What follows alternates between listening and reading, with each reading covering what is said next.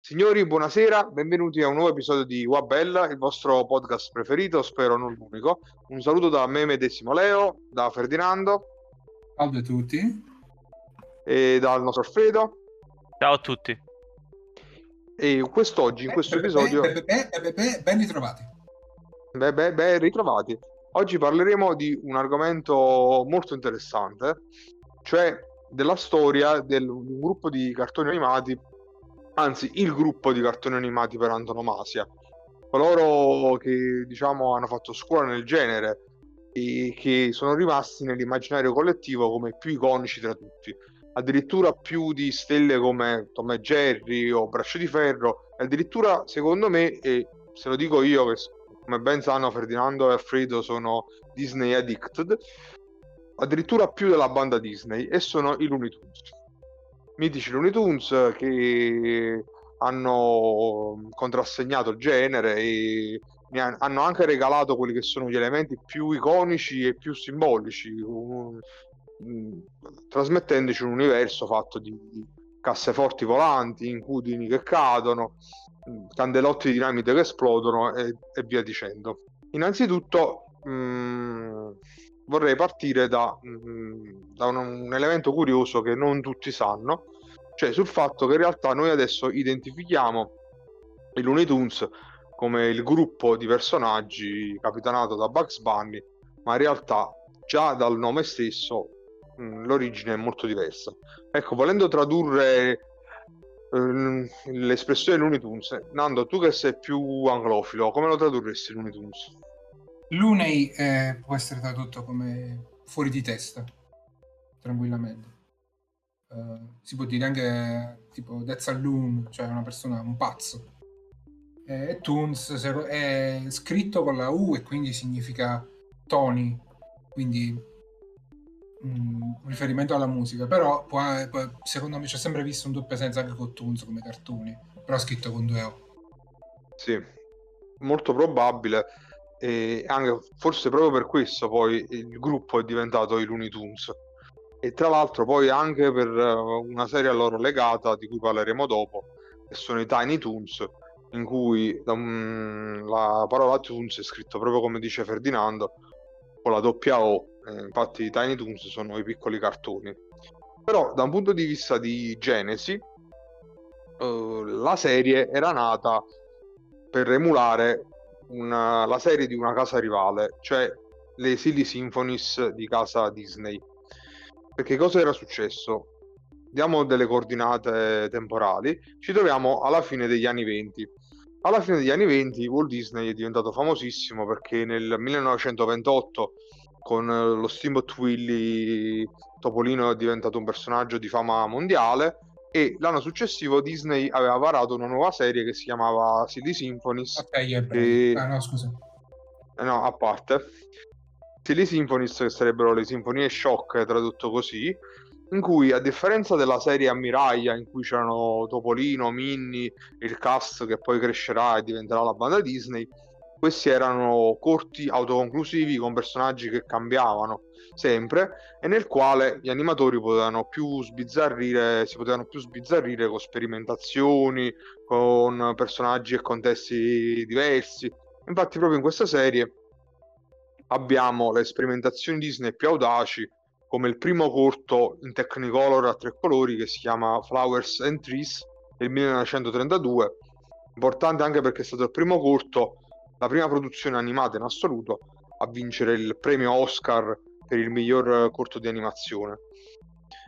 E, tra l'altro la serie Silly Symphonies, piccolo aneddoto, presenta tra i vari corti anche il corto The Old Mill, il vecchio mulino del 1937, che è il preferito di un famoso regista nipponico, che forse qualcuno di voi conoscerà, con il nome di Hayao Miyazaki.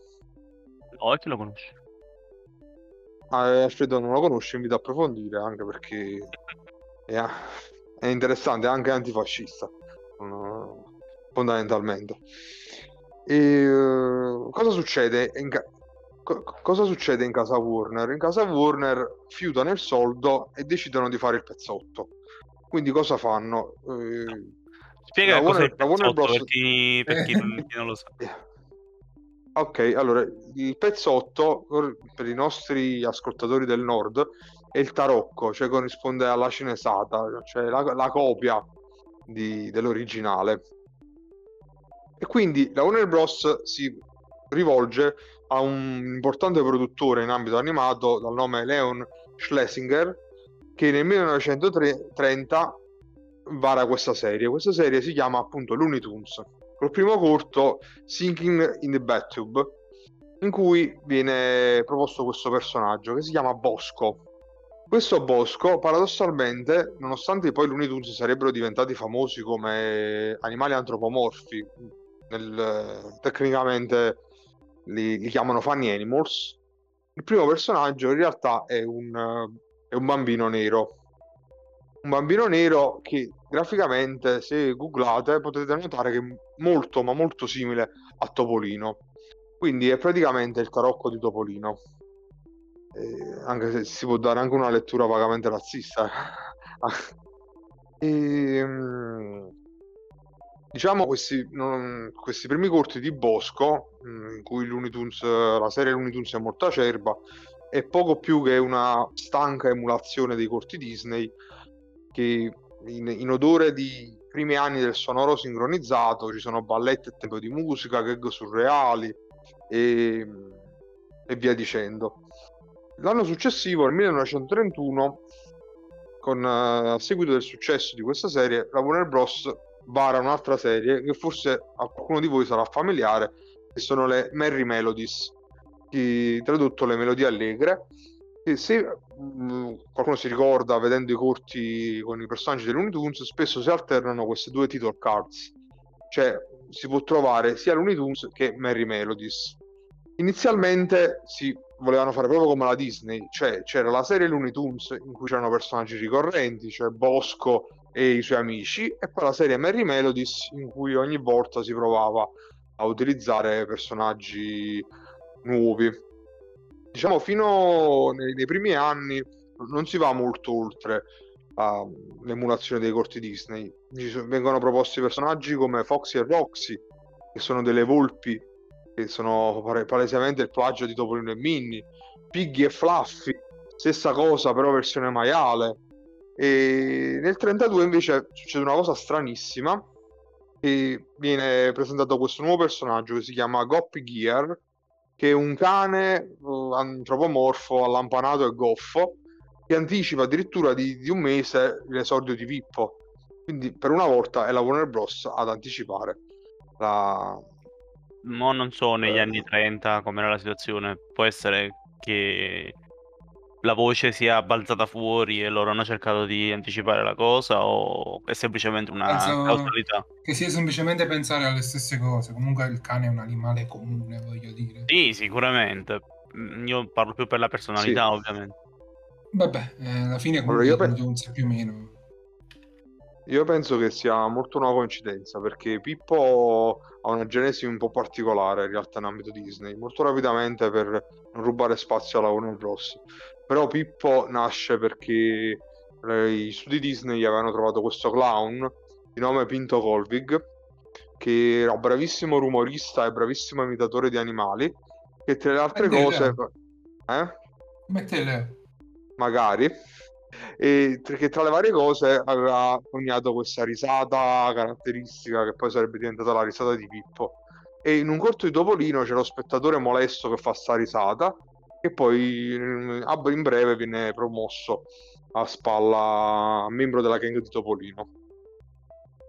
Comunque, eh, la- il- le serie Looney Tunes e Mary Melodies sembrano soltanto il pezzotto di quelle Disney fino a che non succede una tragedia per, eh, per la Warner, ma che cambierà la storia e darà la possibilità a nuovi personaggi di emergere.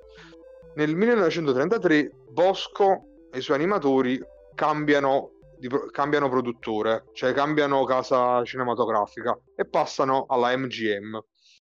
E si ritrova solo il produttore Leon Schlesinger che disperato comincia a raccogliere vari animatori e assume nomi come Fritz Freyling, Bob, Klempet eh, il disneyano Earl Duval. E questi nuovi arrivati, tutto questo succede nell'arco di poche settimane, quindi loro devono portare dei corti il prima possibile. E mentre Bosco appartiene ad un'altra azienda, viene lanciato un nuovo protagonista Tunes che si chiama Buddy, che praticamente è una... non so come dirlo in maniera non razzista, è una sorta di whitewashing di, di Bosco perché no, graficamente similissimo però versione caucasica è appetibile per il grande pubblico? Eh, non, non, non, saprei non saprei forse magari più permette una maggiore identificazione per un pubblico più uh, più caucasico diciamo così nel 1935 succede un evento particolare, cioè anzi due eventi, due eventi che cambieranno la storia della serie.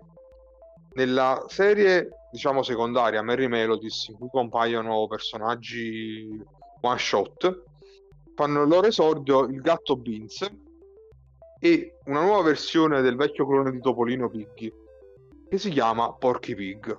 E questo è il primo personaggio che mh, mm, voi ascoltatori sicuramente conoscerete e che Ferdinando ha citato nell'introduzione perché si caratterizza da oltre che da una certa goffaggine dalla sua balbuzia e nel corto Gold Diggers of 49 uh, fa il suo, fa il suo esordio alla, de- alla regia un animatore che ha contribuito alla storia dell'animazione Tukur che è Tex Avery Tex Avery, parliamo di Tex Avery. Tex Avery mh, mm, vuole portare l'animazione a livelli, spingere il pedale sulle possibilità che permette di fare mezzo animato, cioè deformare il più possibile i corpi, creare personaggi folli che possano balzare da un punto all'altro a, dello schermo. E uh, durante la, diciamo, eh, me- mentre il regista Tex Avery prende mano a mano spazio, nel frattempo questi due personaggi, Beans e Porky Pig, uh, approdano alla serie ammiraglia Looney Tunes e ne diventano i protagonisti assoluti. E finché no, dal 1936 il protagonista assoluto diventa Porky Pig, e... mentre nell'altro cort- nella, nell'altra serie Mary Melodies continuano ad alternarsi cortometraggi autoconclusivi. Tra questi io volevo segnalare le, il corto I Love to Singa eh, non so se Ferdinando si ricorda o anche Alfredo, il, il primo episodio di South Park, eh, Cartman si becca una sonda anale.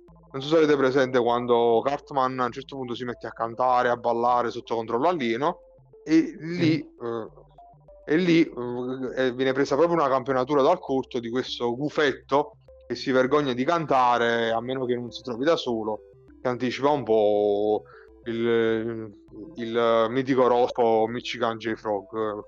Che è mm? quello che stava pure in balle spaziali, giusto? Esatto, eh, quello che viene citato, citato... Alien. Esatto, quello che viene sparato dal corpo di, di quel... John Hurt, che è lo stesso sì. che poi sta in Alien. Quello che canta Hello my baby, hello my baby. Sì, sì, sì, Ho capito. E quindi continua diciamo a, la saga di Porky Pig e nel 1937 viene, eh, fa, fa, il suo esordio mh, mm, il mio preferito cioè Daffy Duck con uh, quale corto? Mm? Nel corto Porky's Duck Hunt nel, nel, 1937 mh, data non casuale in pratica tre anni dopo l'esordio di Paperino nei Looney Tunes compare questa anatra, quella che agli esordi era un po' diverso dal personaggio che abbiamo imparato a conoscere. Perché agli esordi Daffy Duck significa proprio anatra pazza. E agli esordi Daffy Duck è proprio la massima incarnazione della filosofia di Tex Avery, della follia dei suoi personaggi. E c'è Daffy che tormenta le proprie vittime, eh, principalmente porchi, come a suon di gag e balzando da un lato all'altro dello schermo mh, mm, con la sua caratteristica risata, non so se la ricordate, quella là che fa e... Ah, tra l'altro, a proposito di South Park, voi ve lo ricordate l'episodio del The Passion of the Jew? Vagamente. Quello con Mel Gibson. Uh-huh. e, e praticamente a un certo punto Mel Gibson comincia a denudarsi e a sporcare eh, tutte le pareti di feci urla- urlando e saltando e lì eh, c'è una citazione diretta a quel Daffy Duck lì quello che non hai detto è che nel primo corto di Daffy e Porky la cosa che se guardi adesso quel corto ti, ti balza all'occhio è che Porky è praticamente un Taddeo antelitteram perché è vestito praticamente da cacciatore, quindi lo ricorda moltissimo. E, e mm, qui certo. Daffy Duck uh, non, è, non, ha ancora raggiunto la sua antropomorfizzazione, è più una, più una papera, più un'oca. Invece poi più avanti camminerà sì. praticamente Anche... sempre su due zampe e sarà più antropomorfizzato. Allora, a parte il fatto che le anatre anche normalmente camminano su due zampe. Sì, no, nel e... senso più... Giusto. Hai pienamente ragione. Eh, intendevo capirà diciamo come, che sono come un umano. Invece le... ha meno le fatte qua più la fattezza di un'anatra. Quale, quale Sì, anche, anche se anche se c'è una cosa da notare, una grande differenza che c'è tra i loro grandi rivali, cioè la banda Disney, è che i Looney Tunes fondamentalmente rimangono sempre animali, non, non diventano mai come le loro controparti Disney dei, dei, cittadini qualunque. Sono sempre degli animali, cioè per esempio Daffy vive sempre nello stagno, Bugs uh, sta nella tana, salvo una piccola eccezione che vedremo più tardi con The Looney Tunes Show, in cui si prende una direzione diversa. Però anche se il discorso di Alfredo è corretto, è corretto perché sicuramente all'inizio è molto più simile alla, alla controparte reale eh, Duffy eh, rispetto in seguito che diventerà più, più umano comunque non, non, non, non perderà ma quasi mai con la sua connotazione animalesca e a proposito del fatto di Porky che, eh, tranne, che rappresenta... scusami mm? Tranne Porky Pig che qua funge da praticamente essere umano parte che poi prenderà Taddeo perché qui praticamente sì, è un maiale, però sta andando a caccia, eh, ha un fucile. Cioè... I pollici opponibili per sparare. Ecco, ecco, esatto. Per esempio, questa è una cosa interessante. Che Porky Pig è l'unico del serraglio Warner che fondamentalmente si comporta da essere umano. E a parte che è uno dei pochi vestito, anche se sì. sotto, vabbè. In realtà, oltre alla presenza di Porky, fa il suo esordio un altro personaggio umano che resterà che praticamente il futuro Taddeo, che all'inizio si chiama Egghead. Tra i storici dell'animazione non, eh, l'opinione non è pacifica, c'è chi lo ritiene una prima versione di Taddeo, in origine Elmer Food, chi invece lo ritiene un altro personaggio, però eh, in breve poi lo si vedrà anche lui, anche questo Egghead, rivestire il ruolo del cacciatore a caccia di un coniglio ma ci arriveremo. In ogni caso, la, eh, nel 1938 c'è l'incontro tra Egghead e Duffy, in cui Egghead fa il cacciatore, appunto, e si ripropone la stessa dinamica con Porky. In più, sempre in quell'anno, succede un'altra cosa importante. Nel corto Porky's Hair Hunt compare un personaggio che si chiama Happy Rabbit, che è un coniglio felice e pazzarello che è la prima versione di... avete già capito di chi. E questo coniglio, oltre a imporsi prepotentemente nel cuore del pubblico, cambierà pure i... turberà gli equilibri della serie. Perché fino a quel momento si era stabilizzata la serie in questo modo.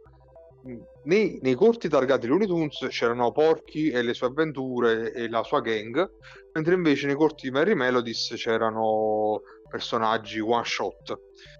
Mm, salvo qualche rara, rara, eccezione, magari c'era qualche avventura standalone di Duffy, che comunque era presenza fissa Tunes come compagno d'armi di Porky Pig e eh, nelle, nella serie Mary Melodies tor- ci sono nuovi corti con uh, Egghead ed Happy Rabbit finché nel 1940 c'è il corto A Wild Hair diretto da Tex Avery in cui il coniglio assume il suo nome definitivo che è qual è? Hank di Tony Dark. Esatto. Bugs Bunny. Bugs Bunny e il calciatore si chiamerà definitivamente Elmer Food ed entra in scena con la sua Taddeo. che da noi Taddeo che entrerà in scena con la sua iconica battuta che vorrei far vorrei sentire da Ferdinando che sa fare in maniera molto fedele Ricordo come dice preciso. di quando Taddeo entra, en- en- entra in Eh, scena e I'm wanting for a wabbit. Non mi ricordo, è così? sì esatto Eh, però devi aggiungerci anche la risata no, non mi ricordo questo. no la risata era così eh I'm waiting for the rabbit Ah. Ah, giusto, giusto. I'm E- wanting for the wabbit. Ah, perfetto anche se era un po' Peter Griffin però va bene lo stesso eh, vabbè. E Bugs Bunny, Bugs Bunny è un personaggio molto particolare, ispirato a Groucho Marx, ha uno spiccato accento newyorkese ed è un nuovo step nell'evoluzione delle- dell'umorismo di Tex Avery. Passando da Daffy Duck, che era un folle senza freni, c'è un nuovo personaggio che in realtà più che pazzarello è astuto, quasi una versione moderna dei personaggi delle favole eh, degli antichi come Sopo oppure le favole di La Fontaine.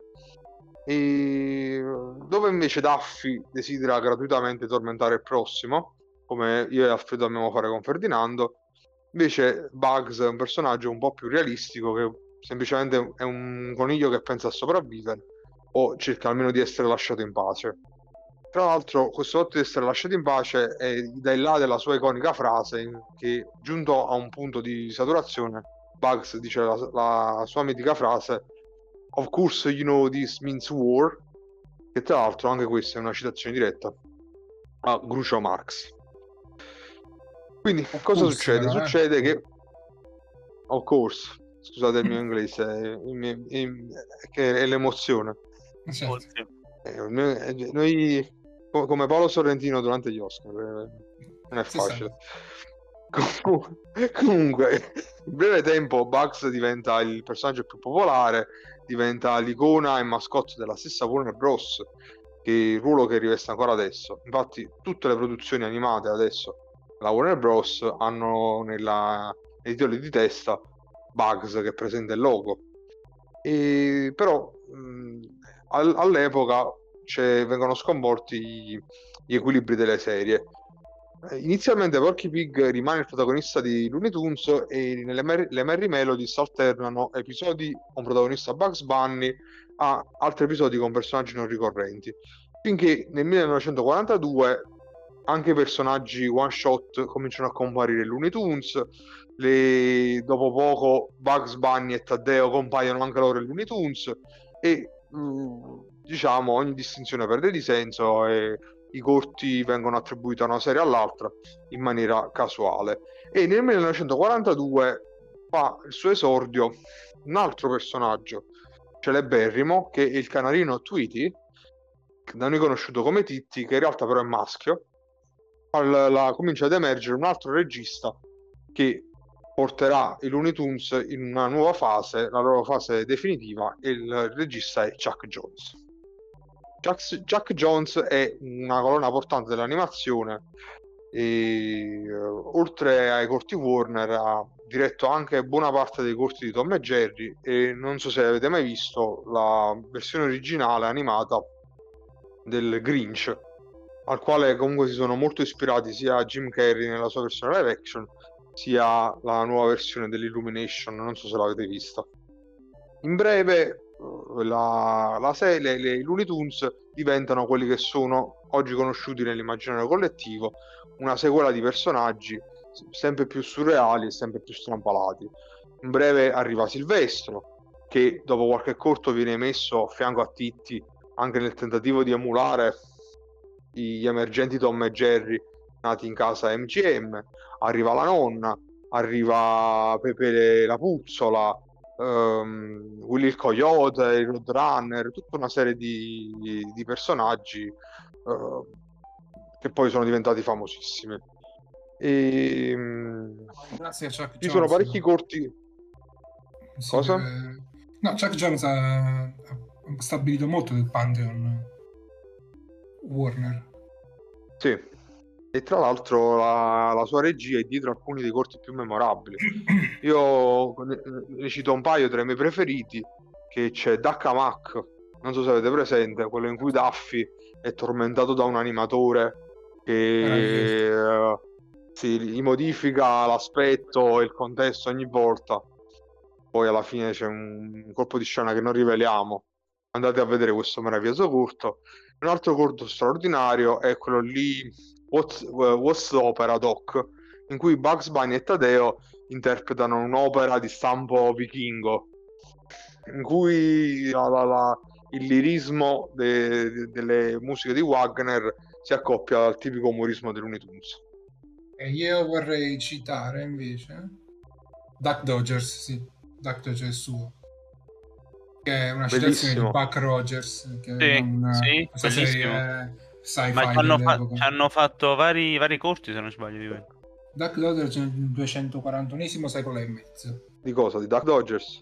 Eh, o sbaglio? No, Duck Dodgers sono, sono, stati fatti due corti però eh. questi due corti sono stati la base di mh, mm, qualcosa che varrà dopo ma ne parleremo a tempo debito e io vorrei segnalare tra le varie cose anche la trilogia della caccia, trilogia della caccia in cui si vede si vedono per la prima volta Bugs Bunny e Daffy Duck come rivali amici che cercano entrambi di sfuggire al cacciatore Taddeo.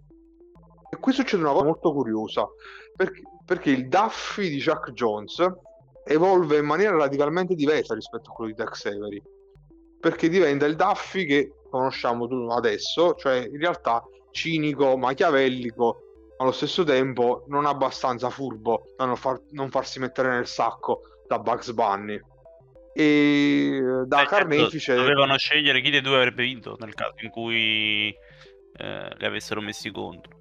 Eh sì, sì, ma penso nasca anche da quello. Nel momento in cui sono stati messi negli stessi corti, uno dei due doveva soccombere, ovviamente la scelta è ricaduta su Duffy.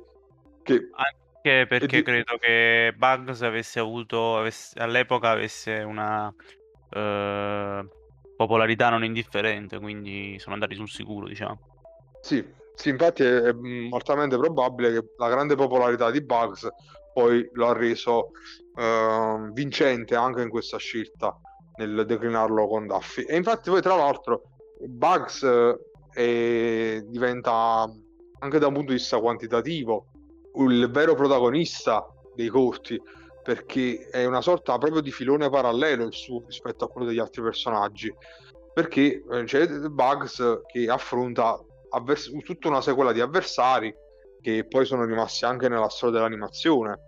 Oltre da Deo e Daffy che sono dei suoi avversari principali abbiamo personaggi come Yosemite Sam o Marvin il Marziano e, ma lo stesso Wiley Coyote, che Wiley Coyote tra l'altro ha una storia molto particolare, che Wiley Coyote esiste addirittura in tre versioni.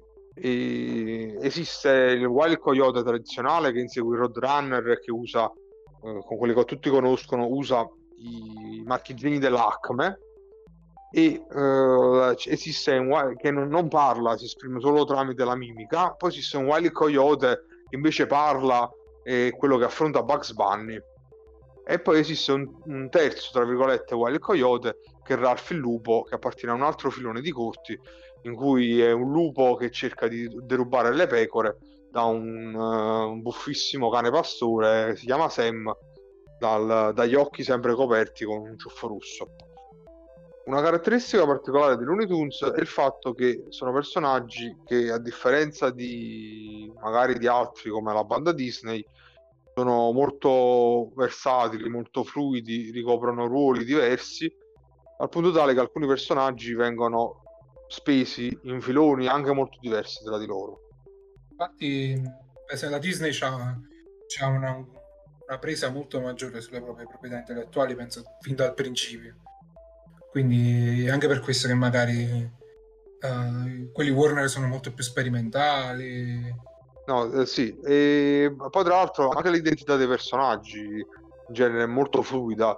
Per esempio, sì, c'è Silvestro, c'è Silvestro che è utilizzato in vari modi diversi, oltre che in contro Titti o uh, contro Speedy Gonzales, c'è un vero fi- un filone proprio a parte in cui viene presentato come il padre di un piccolo Silvestro, Silvestro Silvestrino e addirittura un, un, terzo filone che tra l'altro è il mio preferito di Silvestro quello in cui lui è il gatto di Porky Pig. Non so se l'avete mai visto quei corti eh, sì sì sì, sì.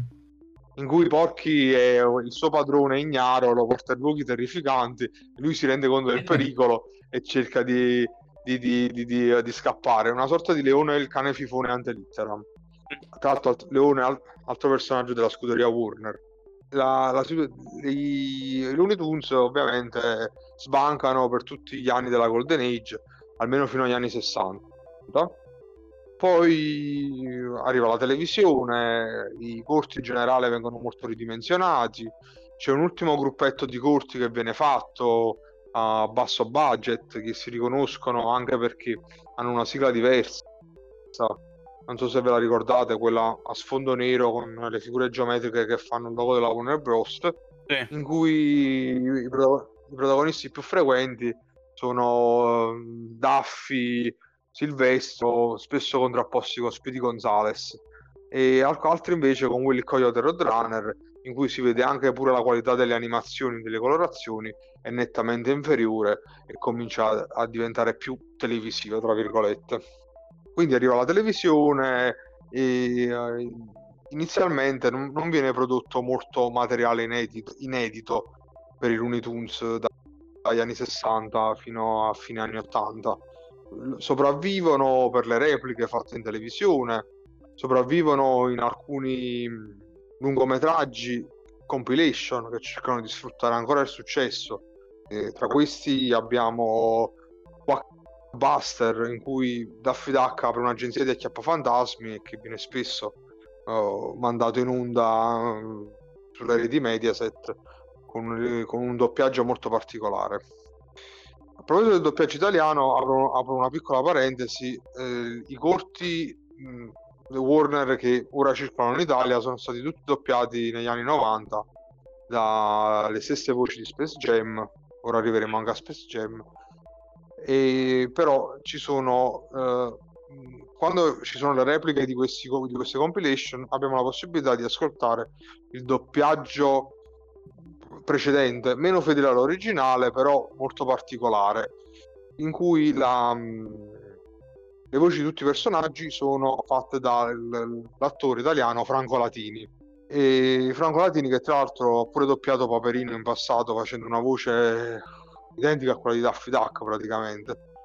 E eh, il discorso dei Looney Tunes delle voci apre anche un'altra parentesi interessante perché non so se lo sapete, ma nella versione originale i Looney Tunes sono doppiati nella loro quasi totalità da un unico doppiatore che si chiama Mel Blanc. E Mel Blanc, sì, lo si può vedere nelle title card dei corti classici, ha doppiato Bugs, uh, Daffy, Taddeo, e effettivamente questo esperimento italiano di affidarle solo a un doppiatore di base era più fedele all'idea originale Warner, anche se poi in realtà le voci erano molto diverse da quelle originali.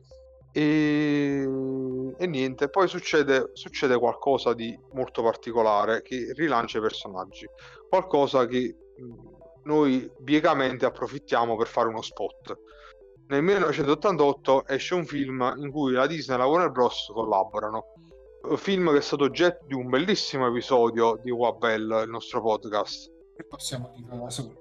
Certo, ovviamente. Il film è ovviamente Chi ha incassato Roger Rabbit. In eh, Chi ha incassato Roger Rabbit appaiono tutti i personaggi più famosi della scuderia Warner, tra l'altro con un aspetto molto più simile alla gestione di Tex Avery che è quella successiva di Chuck Jones. Si vede soprattutto con Duffy, proprio perché il film è ambientato nel 1942 e quindi eh, la, la, bomba Chuck Jones ancora deve esplodere. Anche perché il gioco, anche perché il, um, il film è fatto molto bene da questo punto di vista. I personaggi hanno uh, la personalità e i disegni di quel periodo lì. Lo si vede in tutti i personaggi animati ed è una cosa che sembra scontata, ma in realtà se si pensa negli anni 80 avrebbero avuto molto più avrebbe avuto eh, più senso farli con le, pers- con le ultime personalità e con, eh, con i disegni mh, modernizzati. Invece hanno avuto un'accortenza particolare che è molto apprezzata per il film. Sì, sì, rispettano i- molto fedelmente i modelli originali, salvo una piccola eccezione che riguarda Topolino e Minnie, in cui hanno il loro aspetto più iconico, più vicino al merchandising. Ma questa, se non sbaglio, fu proprio una richiesta precisa della Disney. Chiusa questa parentesi, eh, mm?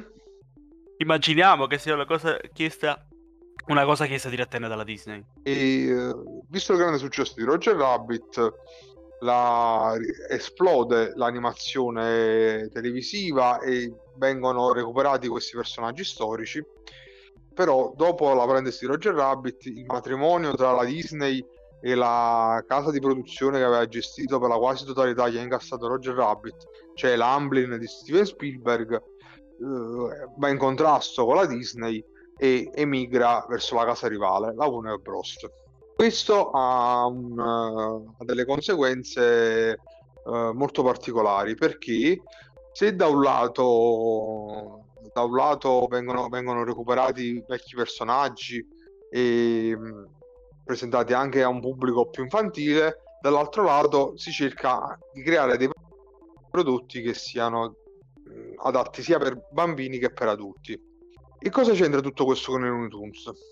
Questo con i Looney Tunes ha un forte legame perché la prima serie ad essere varata secondo questo spirito è Tiny Toons Adventures. Di cosa parla Tiny Toons Adventures? L'idea è molto, è molto particolare, quasi pacchiana.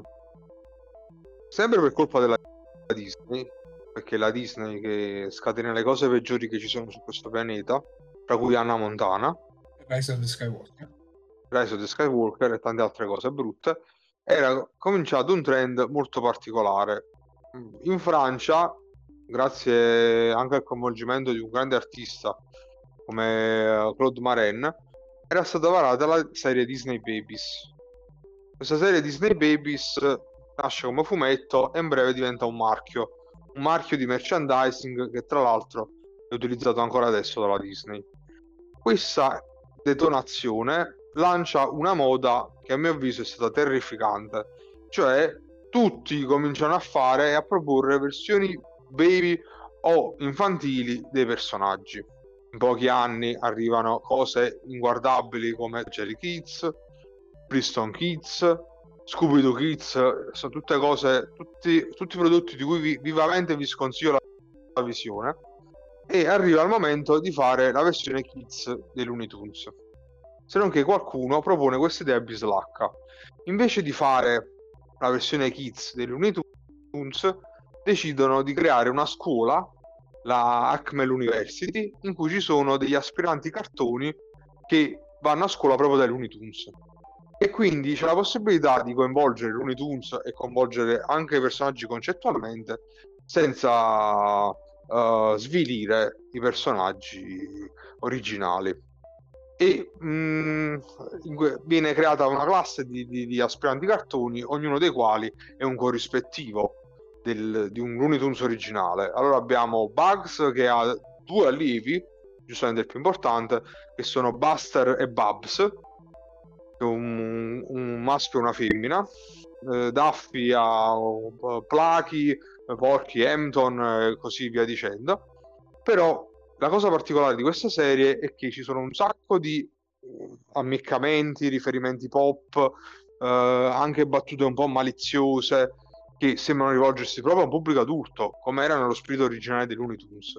Allora, questo accrocchio, questi personaggi, il cui plot di base è anche abbastanza discutibile, invece diventano veicolo per provare a portare qualcosa di fresco e veramente innovativo nella TV eh, di quei tempi e eh, tra l'altro personaggi ai quali io sono molto affezionato ma non so eh, se voi li abbiate seguiti voi la conoscete questa serie? no poco veramente poco però mi ricordo che c'era eh, la bambina come si chiama? Elmira Elvira Elmira Elmira che poi diventerà parte dei Pinky and the Brain sì, perché è uscita una serie anche Elmira Pinky and the Brain sì, sì ma ci arriviamo pure e infatti poi tra l'altro da, sempre dalla collaborazione Warner Bros. e Emblem. A breve, dopo poco, nasceranno gli Animaniacs.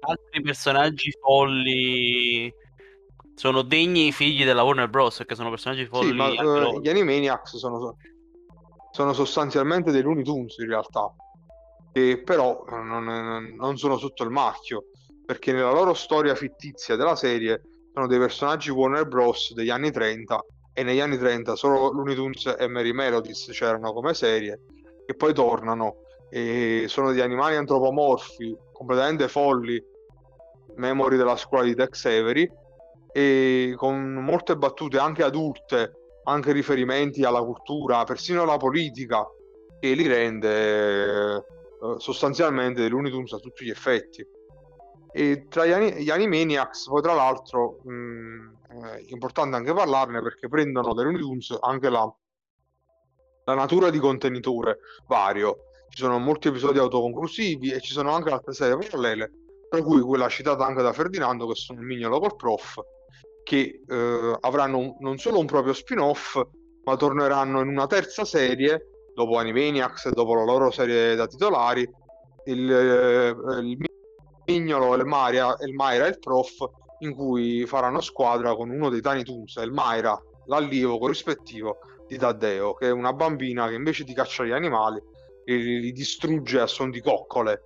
A proposito degli Animaniacs, gli Animaniacs e anche Tiny Toons, tra l'altro, e altre serie legate ai Looney Tunes di cui parleremo a breve, erano contenuti in questa trasmissione miscellanea.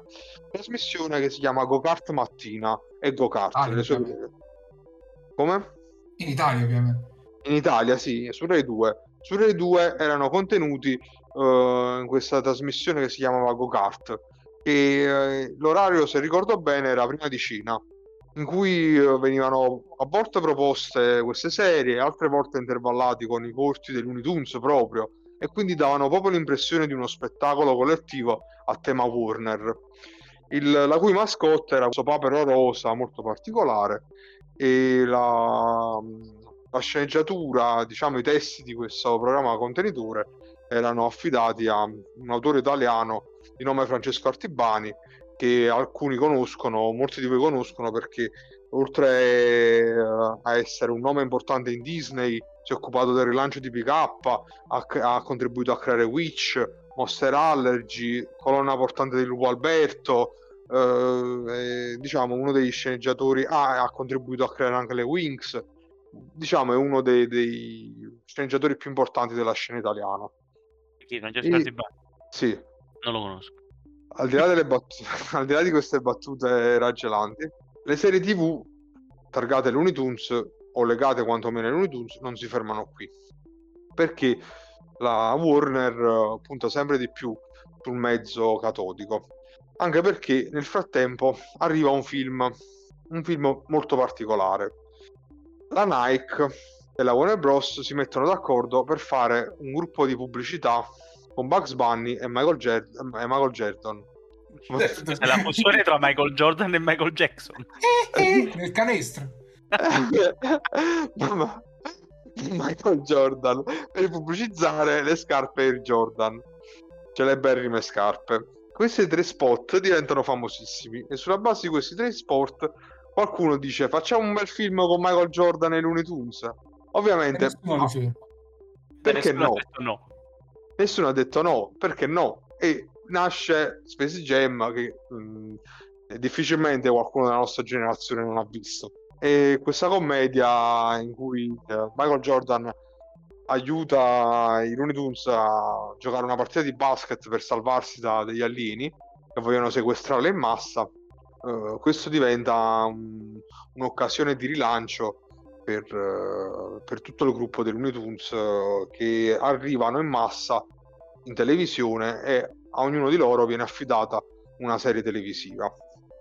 Altro, come sicuramente saprete, il film mischia live action e animazione classica, molto dissimile da come fece Roger, già Rabbit. Roger Rabbit. Eh, tra l'altro poi molto è anche ambientato nella, nell'universo cartunesco, quindi si vede molto di più, c'è molto più Michael Jordan calato uh, nella terra dei Looney Tunes. Eh, credo fatto molto. Cioè, adesso, adesso avevano a disposizione anche green screen e tecniche computerizzate, quindi l'effetto è decisamente diverso e meno analogico di quello di, di, di Roger Rabbit, ma secondo me ancora, ancora funziona. Sì, sì, sì, la resa grafica è molto è ancora molto efficace adesso. E in più questo film ha anche due chicche perché tra i sceneggiatori uh, c'è l'italianissimo Leo Benvenuti che eh, ha sceneggiato molte serie famose della cinematografia italiana, Don Camillo, Fantozzi, la serie Amici miei, ha anche contribuito al um, film Matrimonio all'italiana, bellissima trasposizione della straordinaria commedia Filomena, commedia, opera teatrale Filomena Martolano di Edoardo De Filippo. E in più c'è un attore straordinario che è Bill Murray che fa secondo me la parte più bella del primo Space Jam. Quindi eh, Space Jam uh, lancia, rilancia questi, questi personaggi e arrivano varie serie. Tra queste serie ce n'è una che però anticipa tutte quante caduta un po' nel dimenticatoio ma che ha fatto parte della nostra infanzia che Tasmania. Questa serie di inizio anni 90 vede come protagonista il diavolo della Tasmania. Il diavolo della Tasmania, personaggio che a differenza di ciò che si potrebbe pensare, appare giusto in due o tre corti di quelli originali e diventa protagonista assoluto di questa serie in cui a metà tra lo slapstick e la sitcom vive avventure con un cast totalmente nuovo anche se poi... Scusa un attimo, ma Taz non viene prima di Space Jam? Sì, infatti ho detto, anticipando... Ah, altri... ok, scusami, non, non, non, non, avevo capito, perché dato che abbiamo parlato prima di Space Jam, scusami. Sì, e diciamo Tasmania, antesignano di tutte queste serie, in cui c'è Taz che è figlio di uh, questa famiglia di diavoli della Tasmania, si vede il padre, la madre, i fratelli, e poi tutta una serie di personaggi ormai tutti caduti nel dimenticatoio che hanno fatto parte della nostra infanzia sulle reti Mediaset con la famosissima almeno per la nostra generazione sigla cantata da Cristina D'Avena che faceva Tasmania. Tra l'altro se non sbaglio in, andava in onda eh, su, in Italia su Rete 4 eh, in un contenitore per cartoni animati la sera, tipo alle 7, alle 8, eh, tutti i cartoni in prima TV, ci stava anche Taz, in cui andava pure Sailor Moon, se non sbaglio. E, tra l'altro è l'unico cartone Warner di, di, che viene preso da Mediaset, perché poi i successivi arriveranno tutti sulla Rai. Buona parte. Vabbè, poi i cartoni Warner arrivano pure sulla Mediaset, che io ricordo puntare di Bugs, di Duffy, anche sulla Mediaset. Sicuro, però come dicevo, allora c'è una gestazione un po' particolare perché in pratica eh, se i corti sono i, diritti ce l'ha la RAI dei corti sfusi invece alla, i film contenitori di cui ho parlato prima come Quackbuster i diritti ce l'ha la Mediaset e quindi per questo capita di vedere sia sulla Rai che sulla Mediaset. E poi tutto questo per aggiungere la confusione, i diritti di Space Jam ce li ha la Mediaset. E quello di... essendo un film uscito al cinema, sì, può essere che hai comprato i diritti. Comunque penso dici singolarmente. Nel immediato futuro questa situazione cambierà globalmente. Perché sono... Eh, Come nel lancio di HBO pure in Europa. Arriverà in Italia?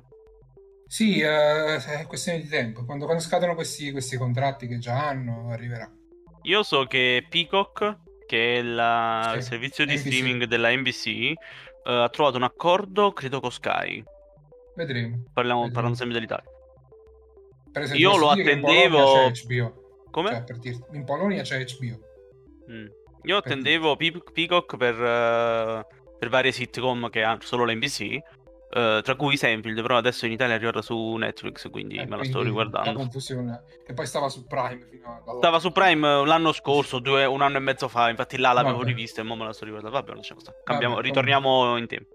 E, ehm, quindi, do, dopo la, la, prima serie inedita, che è proprio Tasmania, abbiamo nel 1995 la prima serie post Space Jam, una serie che, a, tema, a tema giallo che si chiama I, misteri di, Seve, di Silvestro e Titti. La ricordo, bellissima.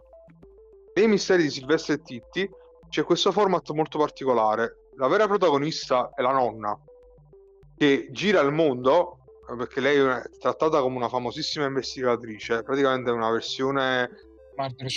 La versione Warner di, Ange- di Angela Lesbury, praticamente. Esattamente, esattamente. Mentre sullo sfondo Titti Silvestro e il cane Ettore eh, si prestano a gag slapstick. Eh, part- ovviamente. Fanno il loro, diciamo. Certo, la particolarità di questa serie è che in realtà c'è tutto il cast dei Looney Tunes, salvo il grande assente Bugs Bunny che rimane nelle retrovie in quanto magari troppo prezioso da utilizzare, però in ogni episodio c'è magari qualcuno che compare, magari il eh, Pepe la Puzzola oppure Taddeo che compare in vari ruoli e che contribuisce a risolvere o a intricare ancora di più il giallo. Poi nel, nel- nel 2002 il- la, la catastrofe... Scusami un attimo. Se non sbaglio, strizzano anche l'occhio a Scooby-Doo o sbaglio? In, in parte sì, perché ricordo anche personaggi mascherati. ecc- Eh, dico. Il mistero la scu- strizzano l'occhio a quella sti- stile di puntata alla Scooby-Doo. O ricordo io male. No, no, no, no, ricordi benissimo. Sì, Ah, è, ok, quel ok. tipo, è, è quel tipo di mistero. Ovviamente con i personaggi Warner e tutto quello che ne comporta. Sì. Poi nel 2002 la catastrofe che era stata schivata eh, ai tempi dei Tiny Toons nel fare una versione eh, bambina dei personaggi viene presa in pieno e arrivano i Baby Looney Tunes. È questa serie prescolare mh, abbastanza di qualità anche se oltre il nostro target in cui ci sono dei baby bugs Daffy Taz e segnalo per la prima volta in un prodotto seriale Lola Bunny versione baby dopo il suo esordio Space Jam che vivono nell'asilo della nonna e vivono varie avventure in cui capiscono che l'amicizia è importante, che non bisogna prevaricare sugli altri, non bisogna fare cose pericolose, eccetera. Il Però design è onestamente- terribile, però, eh. Scusami, le, eh, Ferdi, ripeti. No, il design lo trovo orribile, poi non so la qualità del- del- della serie in sé. Beh, ma è un programma per bambini, quindi. Sì, ma c'è terribile. Tra l'altro, da notare come la nonna passa da mh, investigatrice Investigatrice del a, mistero. eh. a gestrice. a ge- ge- passa Gender da fluid. in- investigatrice a, Balia. a Balia, gestrice di un. eh, Ge- di un asilo. Non penso proprio che sia una parola. come... Sei sicuro che non è una parola? È gestore, è gestore. Eh, Eh, Non penso abbia un femminile. Gestrice, non so. Gestrice era bello. dai. Vabbè, ve la risolvo io, mistress. Vabbè. A, a me comunque di, di Baby Looney Tunes mi disturba molto il fatto che loro abbiano i pannolini. Eh, Eh, eh, e Taz no, tra l'altro. eh, appunto, quindi lasci immaginare se Taz comincia a volteggiare cosa succede se lo fa mentre sta defecando. In tutte le immagini Taz non ha mai il... L'unico, l'unico che si salva poi Willy Coyote, già c'ha qualcuno, però lasciamo stare. Eh, Poi bene, nel 2003 invece viene lanciata la mia preferita, ehm, che è Duck Dodgers. Sulla base dei corti che avete citato prima di parodie di Buck Rogers, viene varata una serie che di impianto sci-fi ovviamente, in cui Daffy è il, il generale di questo esercito in lotta contro i marziani, capitanati ovviamente da Marvin, e con al suo fianco il cadetto spaziale interpretato da Porky. E c'è anche una trama c'è anche una trama molto elaborata in cui eh, Daffy deve cercare di eh, impedire questa guerra e combattere contro i marziani. È una serie che secondo me merita di essere recuperata. Speriamo dell'arrivo di HBO Max anche in Italia. Nel, fr- nel frattempo, nel frattempo, in quegli anni esce il secondo film a scrittura mista dei Looney Tunes dopo Space Jam, che è il film Looney Tunes Back in Action che io francamente preferisco di molto rispetto a Space Jam perché dove nel primo la presenza di Michael Jordan forse è un po' troppo preponderante questo è proprio il film dei Looney Tunes come? Ma era il protagonista insieme a Bugs Bunny.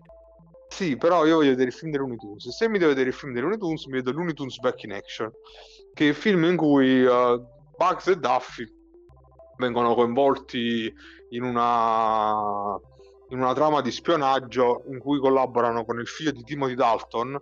Timothy Dalton, tra l'altro, che è stato uno dei James Bond, figlio interpretato da Brendan Fraser prima della sua degenerazione in Maxi Obeso. Non so se avete visto foto recenti. Sì, vabbè, eh. non dire così, poveri. Vabbè, non, non l'ho detto, non lo sto parlando. Ho detto, vabbè, eh, anche io amo i carboidrati.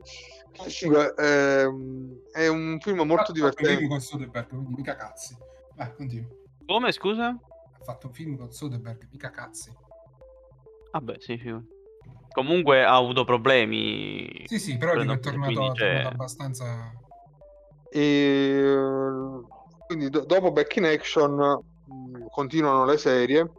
Hot Duck Dodgers nel 2005 viene varata Lunatics Unleashed, e un'altra serie di impianto sci-fi ambientata in un futuro distopico, eh, in cui i protagonisti sono dei supereroi che sono dei discendenti dei Looney Tunes, praticamente una versione Looney di Batman of the Future e, e poi nel 2011 viene varata una serie molto interessante, tra l'altro molto gradita dal nostro Ferdinando, che è The Looney Tunes Show. In The Looney Tunes Show i personaggi hanno... sono interpreti di una vera e propria sitcom, non sono più a metà dagli animali e le persone, Bugs e Duffy sono trattati come dei coinquilini che vivono avventure strampalate con gli altri Looney Tunes che sono eh, membri del loro vicinato. E anche se, eh, benché il prodotto sia, secondo me, di, di ottimo livello, alcuni fan erano comunque insofferenti a questa versione, diciamo, un po' più domestica. rispetto al, ai prodotti originali, magari. Però secondo me funzionava molto. Ed era anche un ottimo modo per riproporre i classici chiave moderna. Era Altro una vera e propria sitcom corre- correggimi se sbaglio, è, è in The Looney Tunes Show che vengono proposti anche i corti con Willy Coyote, Roadrunner. Sì, sì, ogni tanto ci sono sì, dei corti, ma non solo loro, ma anche altra gente. Non... A memoria non mi ricordo. Che e... un era un po' la parte più debole, secondo me. Un po', un po', così. Però almeno, cioè, secondo me funzionava. Funzionava bene. E c'era Lola Bunny, un personaggio meraviglioso, con una personalità vera. Per la, forse per la seconda volta dopo Baby Looney Tunes. E, e, quindi poi arriviamo alle serie più recenti che sono la serie del 2015 New Looney Tunes. E New Looney Tunes cercano di proporre i personaggi secondo uno stile molto vicino a quello dei cartoon, cartoon di, delle serie Cartoon Network anni 90 un esperimento simile al Mickey Mouse Paul Radish che però a mio avviso non è molto riuscito dove c'è un umorismo un po' anonimo e infatti in, in breve, il, dopo cinque anni, il progetto naufraga e al momento c'è una serie in corso che si chiama Looney Tunes Cartoons in cui cercano di riproporre i cartoni come all'epoca di Tex Avery in cui potete trovare degli episodi completi e delle clip su YouTube in cui i personaggi cercano di riprendere l'umorismo e lo stile dei corti dell'epoca d'oro.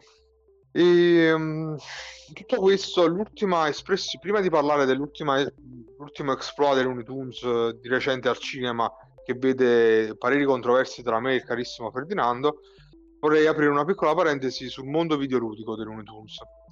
Ovviamente, come tanti personaggi, i Looney Tunes sono stati protagonisti di tantissimi videogiochi, però c'è un gruppo di videogiochi che meritano di essere citati perché anche ben fatti da un punto di vista proprio di produzione videoludica e sono quelli gestiti dall'etichetta um, Infogrames questa etichetta Infogrames andava per la maggiore tra fine anni 90 e inizio anni 2000, un'etichetta di origine francese e non era un caso perché in realtà era molto spinto dal mondo del fumetto franco-belga che voleva proporre delle versioni videoludiche delle proprie opere. Infatti, grazie a loro sono arrivati su PlayStation titoli legati ad Asterix, Lucky Luke o i Puffi, molto bello tra l'altro il platform dei Puffi per PlayStation 1, non so se ci avete mai giocato. No, però ho giocato a quello di Asterix quello di Asterix. Sì, io ho da quello di Asterix. Quello misto RTS e platform. Sì, sì, me lo ricordo. E, uh, lo ricordo anche piuttosto difficile per un bambino. Sì, era difficile. La battaglia dei galli, sì. E, mm, per quanto riguarda la scuderia Looney Tunes, dopo un piccolo exp- exploit su Game Boy, arriva un titolo che sbancò all'epoca, che era Bugs Bunny Lost in Time. Questo platform modellato molto sullo stile di Mario 64, in cui si viaggia per aree in cui raccogliere collezionabili, vede come protagonista Bugs Bunny contro alcuni suoi nemici storici, ovviamente Taddeo, Yosemite Sam, Marvin il Marziano e altri che deve raccogliere dei collezionabili perché si trova disperso nelle epoche, avendo usato accidentalmente una macchina del tempo, rir- deve ritornare a casa. Magari da un punto di vista grafico, vedendo i gameplay oggi sembra un po', un po' obsoleto, ma lo ricordo con un gameplay molto solido, un prodotto abbastanza di qualità. Si concentrava più su, sugli enigmi ambientali piuttosto che l'esplorazione o la difficoltà del platforming in sé è un po' sì. una, una, costante in tutti questi giochi. Sì, effettivamente sì. Ed è questo aspetto sottolineato da Ferdinando è molto importante anche perché poi ritorna in altri titoli. C'è il suo sequel spirituale, anche se in realtà non c'è un collegamento di trama, che Bugs Bunny e Taz spassano nel tempo, eh, in cui eh, Bugs e Taz viaggiano nelle epoche per recuperare gli ingranaggi eh, della macchina del tempo della nonna e in cui la, la, le varie aree sono macchina del tempo. Mm? La nonna ha anche una macchina del tempo. La nonna ha anche una macchina del tempo. La nonna, oltre a essere investigatrice, mistress, e anche uh, possiede anche una macchina del tempo. Una donna estremamente versatile. Oltre a poi un gioco di corse rip-off di Mario Kart, eh, come, come tanti ce ne sono, eh, Looney Tunes Space Race cercando anche di cavalcare l'onda di Space Jam. C'è un terzo titolo molto interessante in cui eh, diciamo gli enigmi e la strategia la fanno da, da, da, eh, in cui enigmi e strategia la fanno da padrone che è Rush il lupo all'attacco. Rush lupo all'attacco è un gioco di strategia in cui tu eh, interpreti, devi comandare Ralph, versione uh, canide di uh, Wily il Coyote, che deve appunto catturare le pecore cercando di non svegliare e di non farsi vedere da Sam cane pastore. Ed è un gioco molto divertente perché è pieno di enigmi. Tra l'altro c'è anche i doppiatori originali, non so se l'hai già detto degli altri giochi in italiano. No, non l'ho detto, mia grave mancanza che la... tutti questi titoli sono stati doppiati dai eh, doppiatori originali, anche quelli italiani, uh, che rende la, l'esperienza ancora più divertente. Eh, Ralph il lupo, stavo vedendo un video di gameplay per ricordare un po'.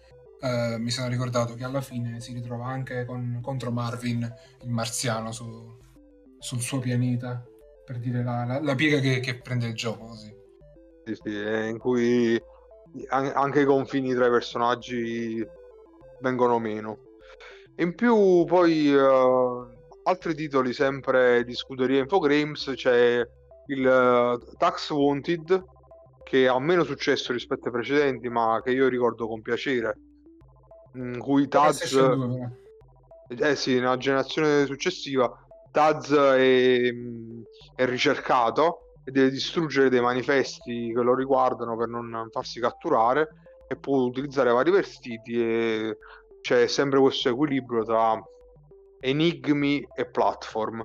E poi c'è l'ultimo gioco di questo matrimonio tra Infogrames e Warner Bros. che è Loons, è un gioco uscito per Xbox, è un platform, uh, non platform, pardon, è un picchiaduro in cui i personaggi uh, si devono prendere ammazzate, però cercando di apparire il più possibile in scena perché il, il principio del gioco è che loro devono, essere, devono avere più visibilità rispetto agli altri attori.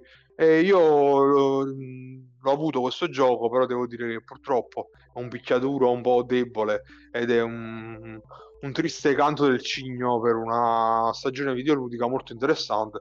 Io, sono giochi che secondo me gli altri mh, sarebbe bello avere dei remake, anche se la vedo difficile perché ultimamente le, le, eh, magari pure una collection, però rifarli penso che sia passato un po' l'epoca delle trasposizioni videoludiche di, di, di personaggi di cartoni, fumetti e quant'altro. Oddio. Ci sono due giochi proprio di Warner su Batman in arrivo, quindi... Sì, però Batman No, è vabbè, ma Batman, eh, a parte il fatto che mo esce il film, eh, Vabbè. eh, là il concetto è diverso. I supereroi adesso stanno alla Figurati. grande, stanno in un- ah, hanno un picco altissimo. Però è giusto, come- però è giusto, quello, è giusto quello che dice Ferdinando.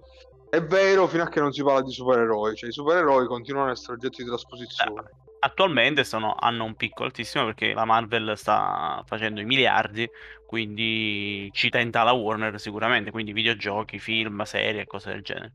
Eh, per quanto riguarda i cartoni animati, adesso ehm, non abbiamo un riscontro perché non ci sono serie, non ci sono nuove serie, quindi i bambini forse li conoscono anche molto poco dato che comunque questo è un sono- comunque il target principale sono comunque i bambini. serie dell'anno scorso. Come? C'è una serie iniziata l'anno scorso. Sì, ho capito, ma è iniziato appunto l'anno scorso, siamo ancora ehm, Che poi di altre non ho capito. dico, non, non- è, è- è presto per dire se se, mm, eh, se, se faranno giochi eh, per il successo della serie, più ancora presto. Eh, più- poi non so, vedremo più avanti cosa succede. Io, mi Vedremo. farebbe piacere, figurati. Per, per concludere questo nostro episodio, vorrei un attimo citare le serie in arrivo a tema Looney Tunes. Tra l'altro è E- uscita una serie anche degli Animaniacs, non l'anno scorso. Sì, a parte che di recente è uscita una nuova serie degli Animaniacs, di cui in arrivo una seconda stagione. Sono in arrivo con protagonisti proprio Looney Tunes, una serie di nome Tuned Out, in cui c'è il coinvolgimento niente poco di meno che Robert Zemeckis, che dovrebbe essere una serie a scrittura mista in cui c'è un, un ragazzo che per risolvere i suoi problemi ah, interagisce con i Looney Tunes che dovrebbero aiutarlo. Poi le nuove serie eh, di, dei misteri di Silvestre e Titti dovrebbe arrivare una nuova serie qui di Mysteries e nonché una serie una nuova serie con i Tiny Toons. Sono molto contento perché sono personaggi ai quali sono molto affezionato. Dal nome Tiny Toons University e per HBO Max.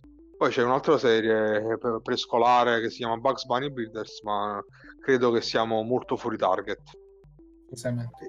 E vorrei chiudere parlando di Space Jam 2 tra l'altro poi, tra l'altro poi ne arriva un altro film, un altro lungometraggio a tema Looney Tunes, Coyote vs Acme, con protagonista assoluto Wally Coyote.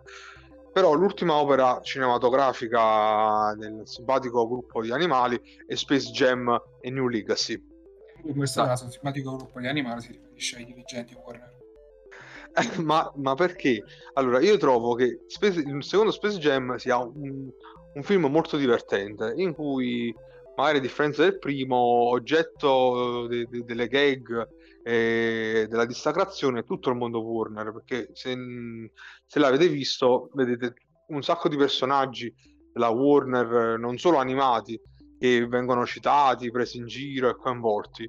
In una commedia molto leggera, ma piena di gag divertenti e demenziali. Io penso ovviamente che sia un'offesa al cinema.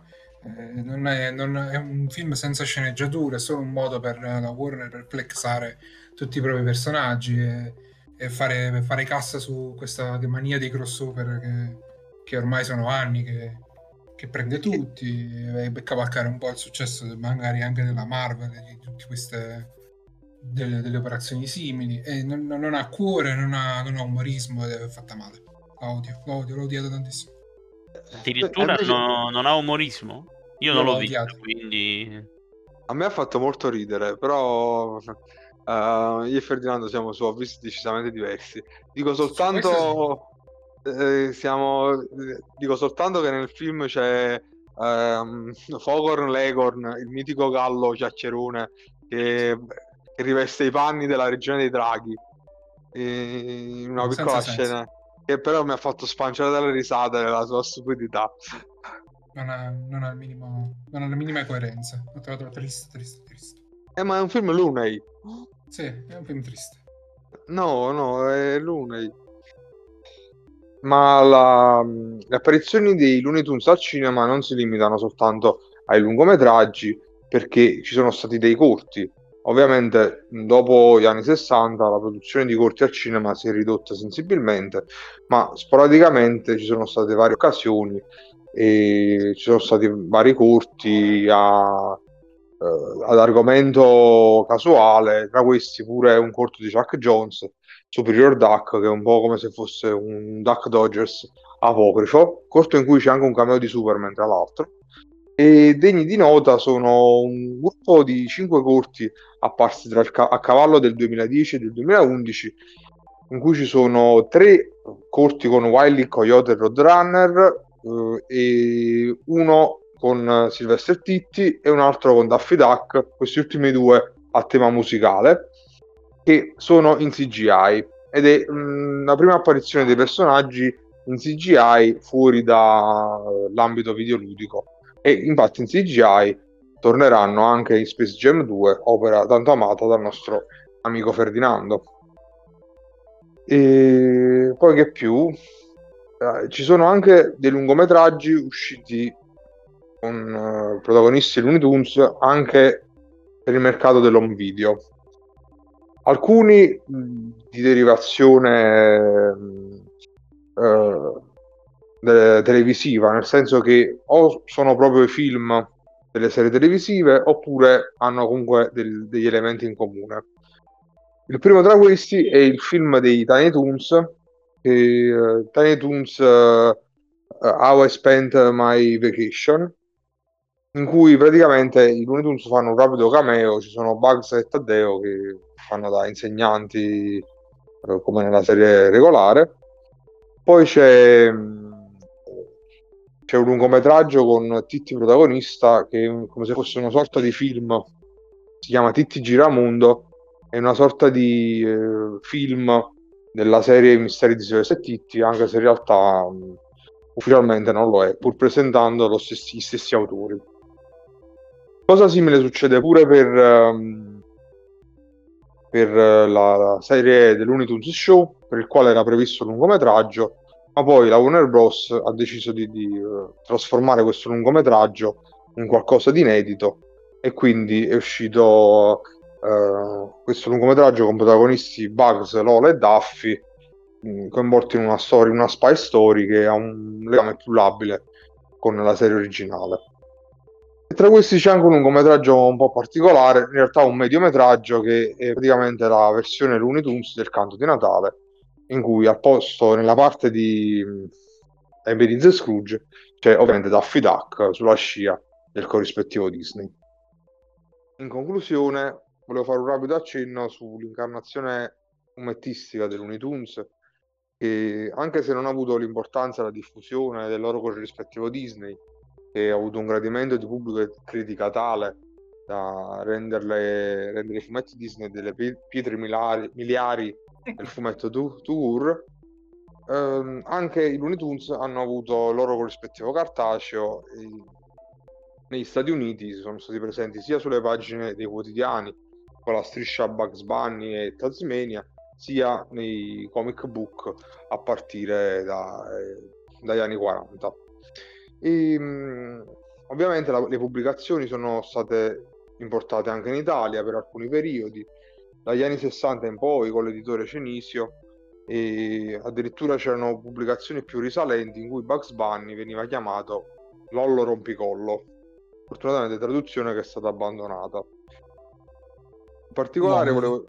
Lolli. In particolare non so se voi vi ricordate, c'è stata una piccola parentesi negli anni 90, precisamente dal 1992 al 1999, in cui la casa editrice Egmont ha cercato di portare in Italia una sorta di corrispettivo Warner del Topolino Disney.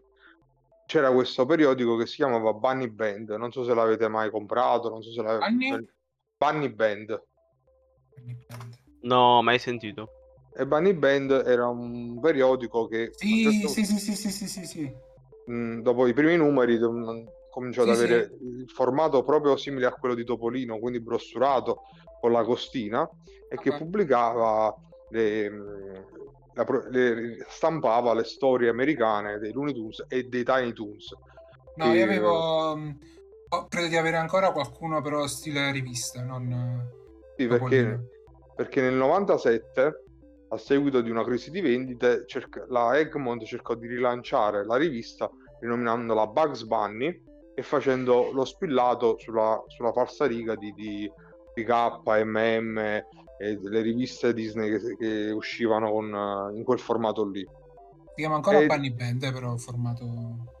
Mm? Ho trovato questo listing su degli usati, non so se hai visto il link in chat. Sì. Mi sa che ce l'ho questi qua, qualcuno di questi ce l'ha. Sono sempre uh... Bunny Band, però sono versione rivista. Sono ah, A4, sì. Eh, sì, sì, sì, no, allora in realtà cosa successe? Uh, se, se, se, ben ricordo, Bunny Band uscì versione rivista e, mm, e, poi fecero una sorta di reboot della testata che si chiama proprio Bugs Bunny. Che... Quindi, contra... Quindi diciamo il contrario. Uh, sì, allora no, aspetta, in... allora qui c'è scritto numero 1, gennaio, no aspetta, o ti spiego che vuol dire. Um, questo qui, questa è la prima versione di Bunny Band, ok? okay. Che dopo un po' divenne brossurata. Dopo che Bunny Band fu chiusa nel 1997, uscì un'altra testata che si chiamava Bugs Bunny, che riprendeva il, questo formato spillato sulla falsariga di, di, del successo dei spillati Disney. Vabbè, comunque mi ricordo che le storie non erano eccezionali, però eh, comunque era un pezzo della nostra infanzia. Tra l'altro poi eh, eh, cercavano di emulare la Disney in tante altre cose perché uscivano pure testate collaterali, tra cui c'era pure Giocone Bunny Band, che era una sorta di versione... Bunny Quiz. Eh sì, Bunny Quiz, versione no, loro... Giocone Bunny Band. Versione loro di, di, di, dell'enigmistica Disney. E eh, no, eh, c'ho, un bel ricordo. Poi, giustamente, passata la, la, la, la Looney mania, dopo, anni dopo Space Jam, purtroppo queste riviste uh, sono giunte alla loro conclusione. Spero che questa carrellata legata ai icone più, tra le icone più importanti del mondo dell'animazione sia stata di vostro gradimento. Per qualsiasi suggerimento, critica e sberliffo potete trovarci sui nostri canali social. Siamo su Instagram, siamo su Telegram e mm, potete inviarci su, su Facebook potete inviarci anche mail all'indirizzo, all'indirizzo um, podcastwabel.gmail.com Ale. E... Mm? Ale. Ale, sì, mi è riuscito a dirlo, cosa non semplice. E... Mm, Foto di piedi di, di Bugs. E, e di e Max M, sei riusciti a trovarle. E, um, un saluto a tutti da me medesimo Leo, dal nostro Alfredo. Ciao e dal nostro Ferdinando. E non solo, volevo anche ricordare che pubblicheremo anche un, un sondaggio sul, sul, sulla puntata su Spotify, che c'è questa nuova, questa nuova funzionalità. Vediamo di... L'avevamo già fatto con l'episodio precedente, ma non abbiamo ricevuto molti... Votate, votate. Votate, votate. Non, so, non sappiamo ancora bene cosa, ma votiamo. Magari anche potremmo pubblicare anche qualcosa relativo al prossimo, prossimo episodio. Chissà, chissà. Chissà, vedremo, vedremo. Ciao a tutti. Ecco, que- ecco, que- ecco questo è tutto, gente.